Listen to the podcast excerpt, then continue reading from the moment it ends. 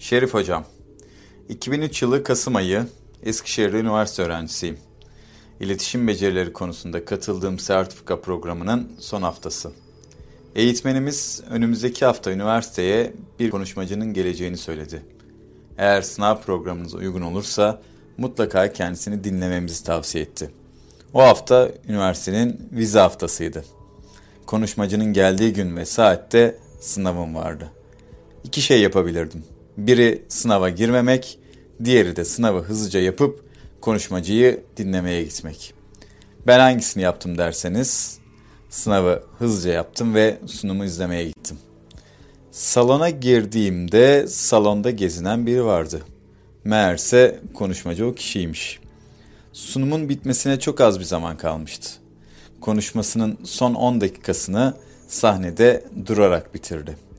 Öyle şeylerden bahsetti ki benim zihnimde bambaşka düşünceler ve fikirler belirdi. Konu beden diliydi, konuşmacı Ahmet Şerif İzgören. İlk tanışmamız böyleydi Şerif hocamla. O gün kendisiyle tanışma ve konuşma fırsatımız olamamıştı. Ancak kitaplarıyla tanışmıştım. İlk okuduğum kitabı da Dikkat Vücudunuz Konuşuyor. Bir yıl sonra Mart ayında Avcunuzdaki Kelebek Semineri ile Eskişehir'e Taşbaşı Kültür Merkezi'ne geliyordu. Seminer saati öğleden sonraydı ve dersim vardı. Bir arkadaşımı ikna ederek onunla beraber öğleden sonraki dersi de asarak seminere gittim. Hala o gün öğleden sonraki dersin adını hatırlamıyorum. Şerif hocam hala hayatımda ve her seferinde o günü düşündüğümde iyi ki seminere gitmişim diyorum. O gün çok değerli bilgiler öğrenmenin yanında aynı zamanda uğur beceri olmak için ilk adım atıyordum. İnsanların önüne fırsatlar hep geliyor. Yeter ki görmesini ve bakmasını bilmek gerekiyor. Şerif hocam gençlere ve çevresine ilham veriyordu.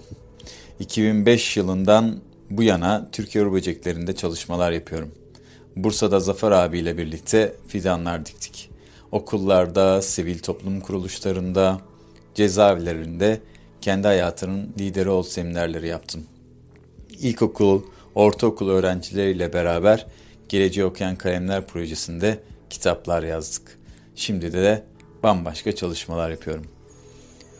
Bazen bir damlayı bekler ya taşmak için su, Şerif hocam da o dönemde benim taşmam için gerekli damlaydı.